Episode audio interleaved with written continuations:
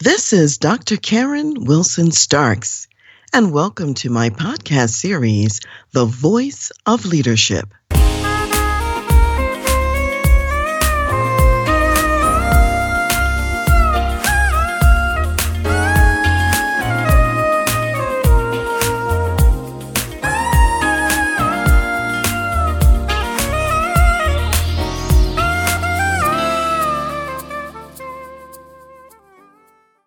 Last time we talked about what it means to be a force multiplier at work as a Christian executive.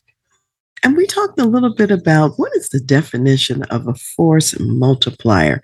And I want to add a couple things to that. We're talking about bringing together a factor or perhaps a combination of factors that's going to give people or the weapon system in use the ability to accomplish much greater feats than you would be able to accomplish without the force multiplier. And one of the things I said last time was that God Himself is the greatest force multiplier. There were so many times in the history of Israel when they were going into battle and He would cut down the army. Oh, no, that's too many people send more away, send more out of the scene. So maybe he'd be left with 200 people, and they're going against a huge, gigantic army. He wanted them to know it was not their power, not their might that won the battle. However, it was God who fought on their behalf. He was the force multiplier so that even they, as a much smaller force, a much smaller entity, could defeat the other nations. And so that's what we mean when we talk about a force multiplier. It takes that which is small and magnifies the impact of it manyfold. And so in the workplace, as a Christian executive, you are one of God's instruments that He uses strategically as a force multiplier. So, what I want to talk about today is what's involved in being a force multiplier. How do you prepare yourself to serve in that capacity? And one of the things that is most important to keep in mind is that you have to maintain your connection to God at a very high level. The decisions that you have to make and the decisions that you're helping your people at work to make and to think through go beyond what is available in natural and human wisdom. So you really are going to need divine counsel, divine input, divine direction in order to figure out what to do next. So this means in staying connected to God, it means that you have to know God. You have to have a relationship with God on an ongoing basis. And one component of that relationship is a life of prayer. It is through conversation with God in prayer. And a lot of the time that we're not just speaking to God, but that He's also speaking to us. And we are listening through prayer. It's through that medium that He gives guidance and gives direction and tells us the next steps and issues warnings and so much more that we need to know about. There have been times in my life when I have sought God's direction, God's counsel. I've been in prayer to God about something.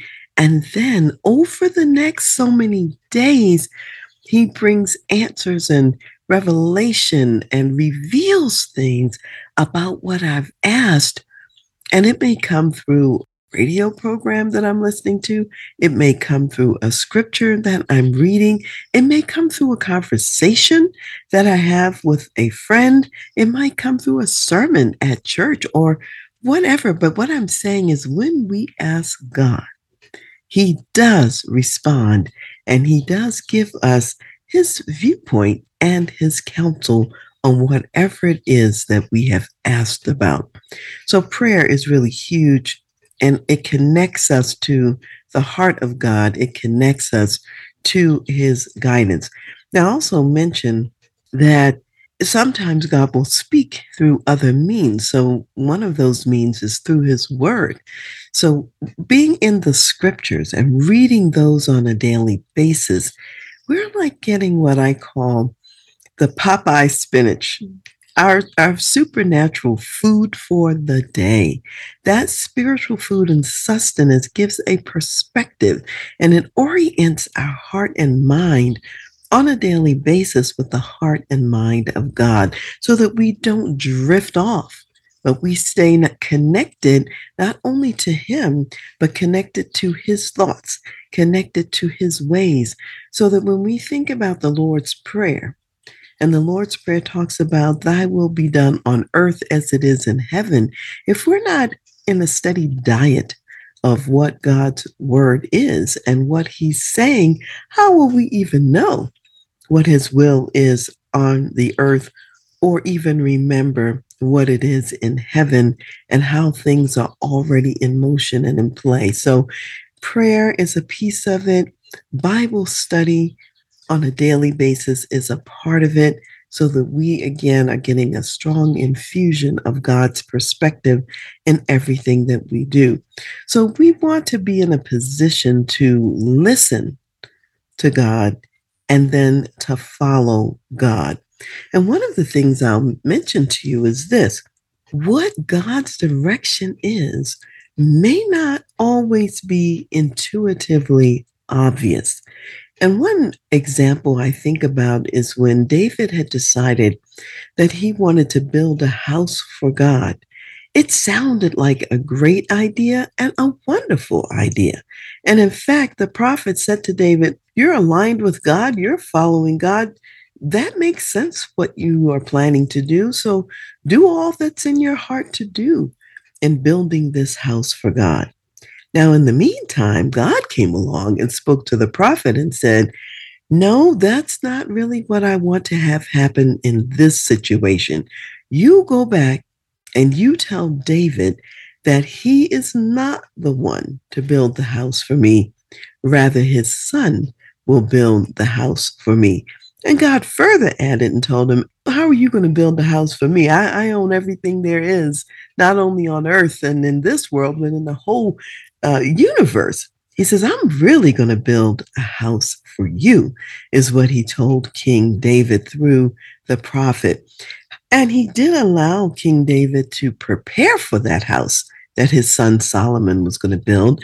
And so David amassed all kinds of wealth that he set aside, all kinds of building materials, and got people lined up and ready to go so that when his son Solomon would build the temple, that they would have all the materials that were required to build this magnificent temple of God.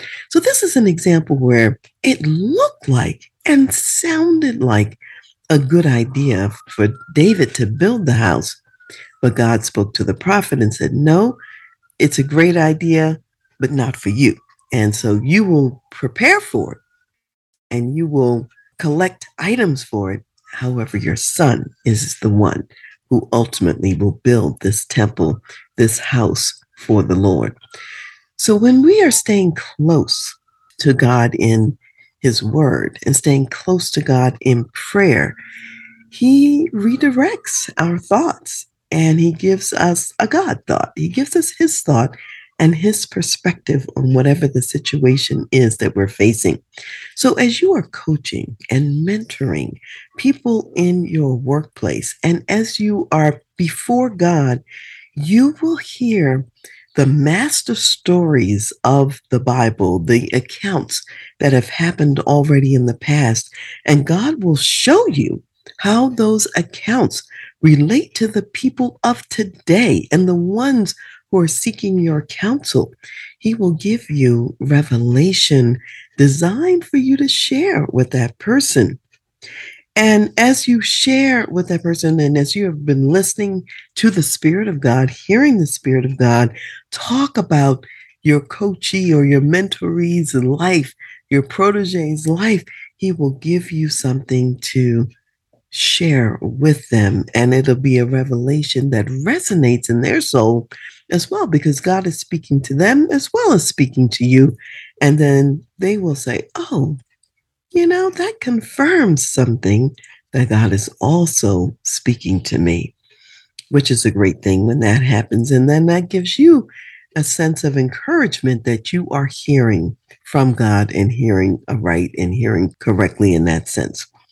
God also wants us to be in this place of praise and gratitude to Him for the work that He is doing. And when we see Him at work in our workplace and we see Him at work in our lives and in the lives of our proteges, it's a time for celebration. It's a time for gratitude and thanksgiving and giving God all the honor and glory that truly is due his name. So we want to stay in that place of praise. We want to stay in that place of thanksgiving, which opens up our hearts and minds to receive even more from the Lord in terms of his guidance and his direction. The other part about this whole business of coaching and mentoring people at work is that it means not only are you close to God and constantly listening to Him, not just for yourself, but on behalf of what He might share with you for your protege, it also means that there's there's a willingness that God is cultivating in you to share your life with the people that you are coaching and mentoring and to share your life at a deep level. Sometimes there will be experiences that you've had in your life. You may not have thought about them in a while.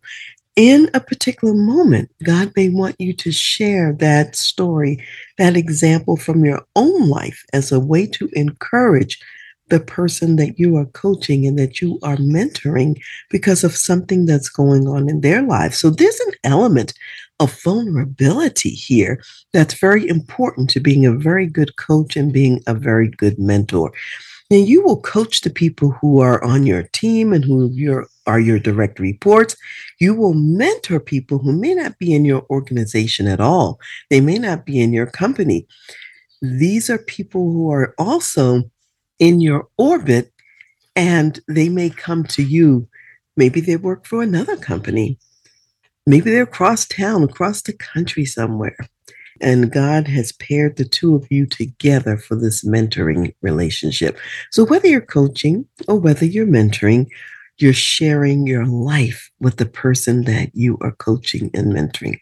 And we remember Paul is a great example, as I mentioned before, when he would be talking to Timothy and he would talk about his chains, but he would say, But the gospel is not chained. He would talk about people who betrayed him along the way, and he would say, But God is going to deal with that. And so he would share often of these stories, how he felt about them, what God was doing in the situation, and how God answered and provided everything he needed in spite of whatever persecution he may have been going through, whatever sense of lack he might have had that was temporary. And so, through these stories, he's also encouraging Timothy for whatever Timothy might experience as well. So, I would say the stories that we end up sharing with those we coach and those that we mentor will fall in a number of categories. And I'll just name a couple right now we want to share some stories of mistakes, even that we have made. The mistakes show our own humanity and our vulnerability. It lets the coachee know that they too will make mistakes. It's okay.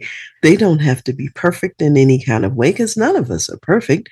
And it will also show how we triumph through those mistakes to get to the other side. So there are stories of mistakes, there are stories of victories, and mostly those victory stories are designed to show God's grace and favor in our lives and how he provides for us along the way. And then a third kind of story I'll say is a story of God's faithfulness. Maybe in a tough situation, a difficult situation, we have to make a tough choice. We hope we're on the right track. And then God shows us his faithfulness throughout all of this. So I want to give just minor, brief examples of uh, how uh, stories that are similar to these from my own life. When I think about mistakes, some of the biggest mistakes that I have made in business have been timing mistakes. The order in which you do something in business really matters. Before you go to step 10, let's say, you might need to have some prerequisites. You might need to have step five in place. You might need step three in place. And there have been times when I tried to go to step eight and I did not have the prerequisites. I did not have the things in place. So, what that meant was that I didn't have the foundation for what I was stepping into at the time. It cost me a lot of money. It cost me a lot of time. It was wasted effort because I couldn't use it then because it was the wrong thing at the wrong time. Now, it might have been the right thing at another time, however, not at that time. So when you are engaging a step and it's the wrong thing for that time, it's really the wrong thing. And so those were some painful lessons because often the financial resources that I lost, I didn't really feel that I had the margin to make that kind of loss at that time. So learning opportunities, learning lessons, and getting better at vetting what is the next best step, the next right step and resource for me. So that would be an example of a mistake that was made. And I made some of those mistakes more than once where I had things out of order. And to be able to share that with someone so that, let's say, make their own mistakes, they realize they too are human. They too can learn from those mistakes. So that's an example. Another example would be in terms of something that's maybe a God's faithfulness story. I recall the time when my mother was still living and she was very ill, and I had to make some real clear decisions about my work life, how I was going to work, and in what way. And at the same time, my husband was in the military, but in an assignment that was away from where I was living at the time. And so I had to change my work life in order to go to visit my husband on the right intervals and to go to visit my mother clear across the country and be a part of taking care of her. I was her oldest daughter, and although there were others available to do things day to day, I needed to come in periodically to provide respite and relief for those who were on the front line on an ongoing basis. And that translated to be about once a month. So the old sort of notion that when we seek God first and his priorities and what he's told us to do.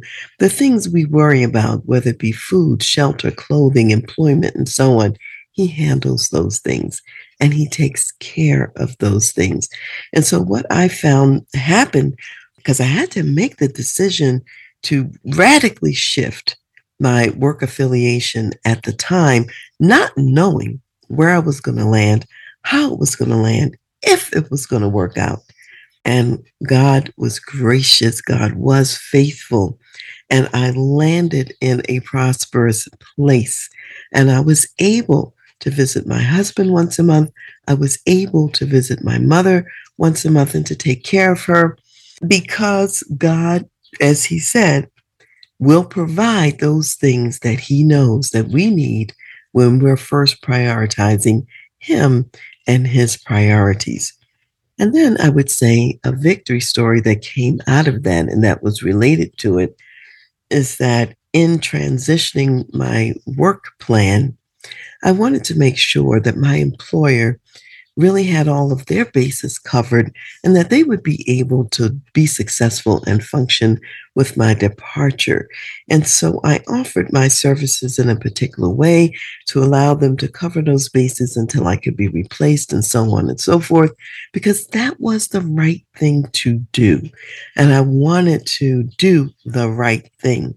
What I didn't know is that God would use that to open up a door and to provide exceedingly and abundantly above all that I had asked for and all that I thought about or even considered asking for, because there were some things that weren't available routinely, that weren't on the table, and that were offered to me and later served me for many, many years in my life and in my career, because that was a victory of grace and favor that God put in place as He saw me responding to the opportunity that was in front of me.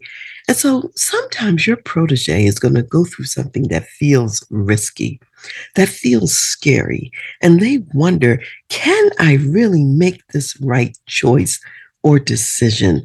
Will there be a safety net? Will God be there?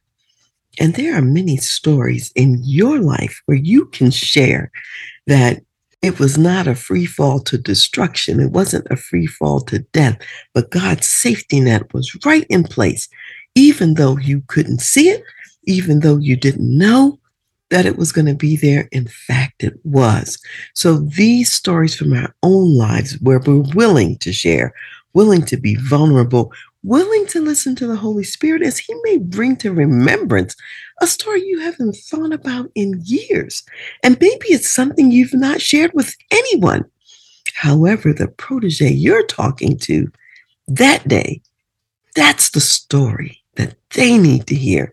That's the one that would most encourage them in whatever their circumstances are and whatever it is that they're going through. So, again, it's being very sensitive to the Holy Spirit as He's leading and guiding in what to share, what story to tell as we go along the way.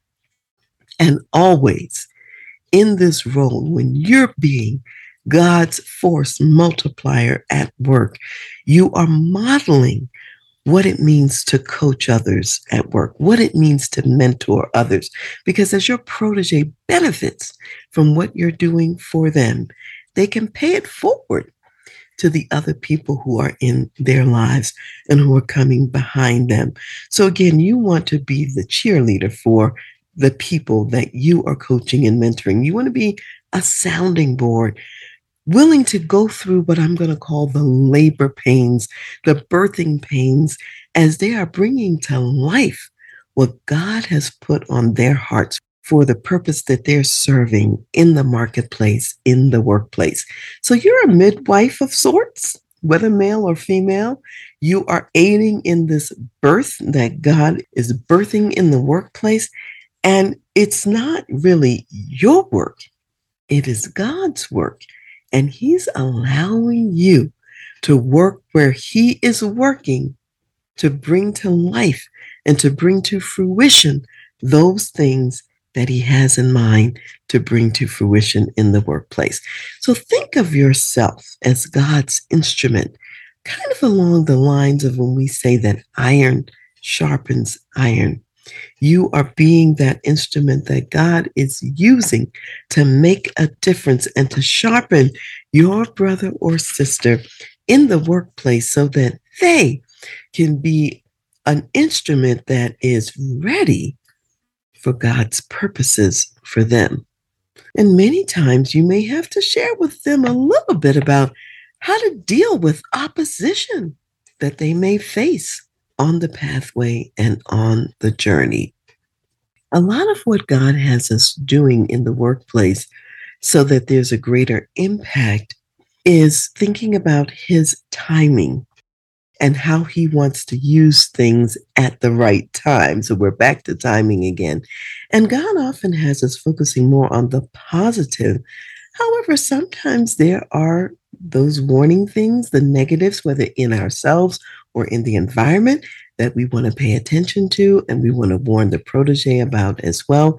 And God is always reshaping the battlefield for His glory and for His advantage, which ultimately means for our advantage as well, because we are God's instruments and we are on His side of the battle. And there are many spiritual resources that He brings to bear in multiple situations, the, the powerful force multipliers in our lives and in the lives of our proteges.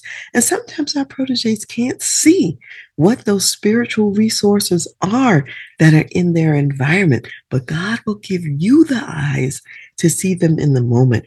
Kind of like when the prophet in the Old Testament was not worried about all the enemies that were surrounding his house, but his servant was like, Well, how come you're so calm? the prophet was saying, you know, greater in essence is he that's with us than he that's with you. And the servants looking around, I don't see anybody. We're here by ourselves. And look at all these men surrounding us. And the prophet asked God to open the eyes of the servant. And when God opened the eyes of the servant, he saw a whole host of angels round about with weapons drawn there to protect the prophet and his servant. Without the spiritual eyes, the servant didn't see God's spiritual resources, didn't see God's provision. So, likewise, you are in the workplace, even when surrounded sometimes by challenge or difficulty, you will see what God is providing and therefore can encourage your protege asking God to open their eyes and you can call out what it is that you see in the workplace that they may not be aware of. So as we think about this whole thing about what does it take to commit yourself to being God's force multiplier at work, remember your first allegiance is to God himself and to cultivating that relationship with God through prayer, through the study of the Word of God, being in tune with the Holy Spirit, and just listening so that as God brings master stories to remembrance for you, He's going to bring master stories of His Word to remembrance for those that you're also coaching and also mentoring. And then be willing to be vulnerable and to share your life with your proteges, the good, the bad, and the ugly, and the story is really about God and God's greatness and goodness and what He has done for you as an encouragement for what He will also do for them. And you're then also modeling how to be a coach, how to be a mentor in the workplace. So today I want to close with Matthew, the 26th chapter, and I'll read verses 36 to 44. And this is actually Jesus in the garden just before he's going to be taken away and go through the kangaroo trials and then ultimately be crucified. So it was the Garden of Gethsemane, and he's there with his disciples. So, Matthew 26, starting with verse 36, and it says, Then Jesus came with them to a place called Gethsemane and said to the disciples, Sit here while I go and pray over there. And he took with him Peter and the two sons of Zebedee, and he began to be sorrowful and deeply distressed. Then he said to them, My soul is exceedingly sorrowful, even to death. Stay here and watch with me. He went a little farther and fell on his face and prayed, saying, Oh, my father, if it is possible, let this cup pass from me. Nevertheless, not as I will, but as you will. Then he came to the disciples and found them sleeping and said to Peter, What, could you not watch with me one hour? Watch and pray, lest you enter into temptation. The spirit indeed is willing, but the flesh is weak. Again, a second time, he went away and prayed, saying, Oh, my father, if this cup cannot pass away from me unless I drink it, your will be done. And he came and found them asleep again, for their eyes were heavy. So he left them, went away again, and prayed the third time, saying the same words. And then he came to his disciples and said to them, Are you sleeping and resting? Behold, the hour is at hand, and the Son of Man is being betrayed into the hands of sinners. Rise, let us be going. See, my betrayer is at hand. The bottom line of these verses is this God is calling us to watch and pray. Just before this, Jesus had warned Peter about the temptation facing him and how that Peter would deny him three times. And instead of praying in this, this hour for strength to get through a trial, Peter with the others is falling asleep. So we want to learn from this. We want to be alert. We want to watch and we want to pray. We want to be strengthened every day by God for whatever it is that we have to face in our day. And we want to model this for our proteges and teach them the same thing because that's what they're going to need to be marketplace ministry leaders in the workplace, to do a great work on behalf of God through the resources that He's providing.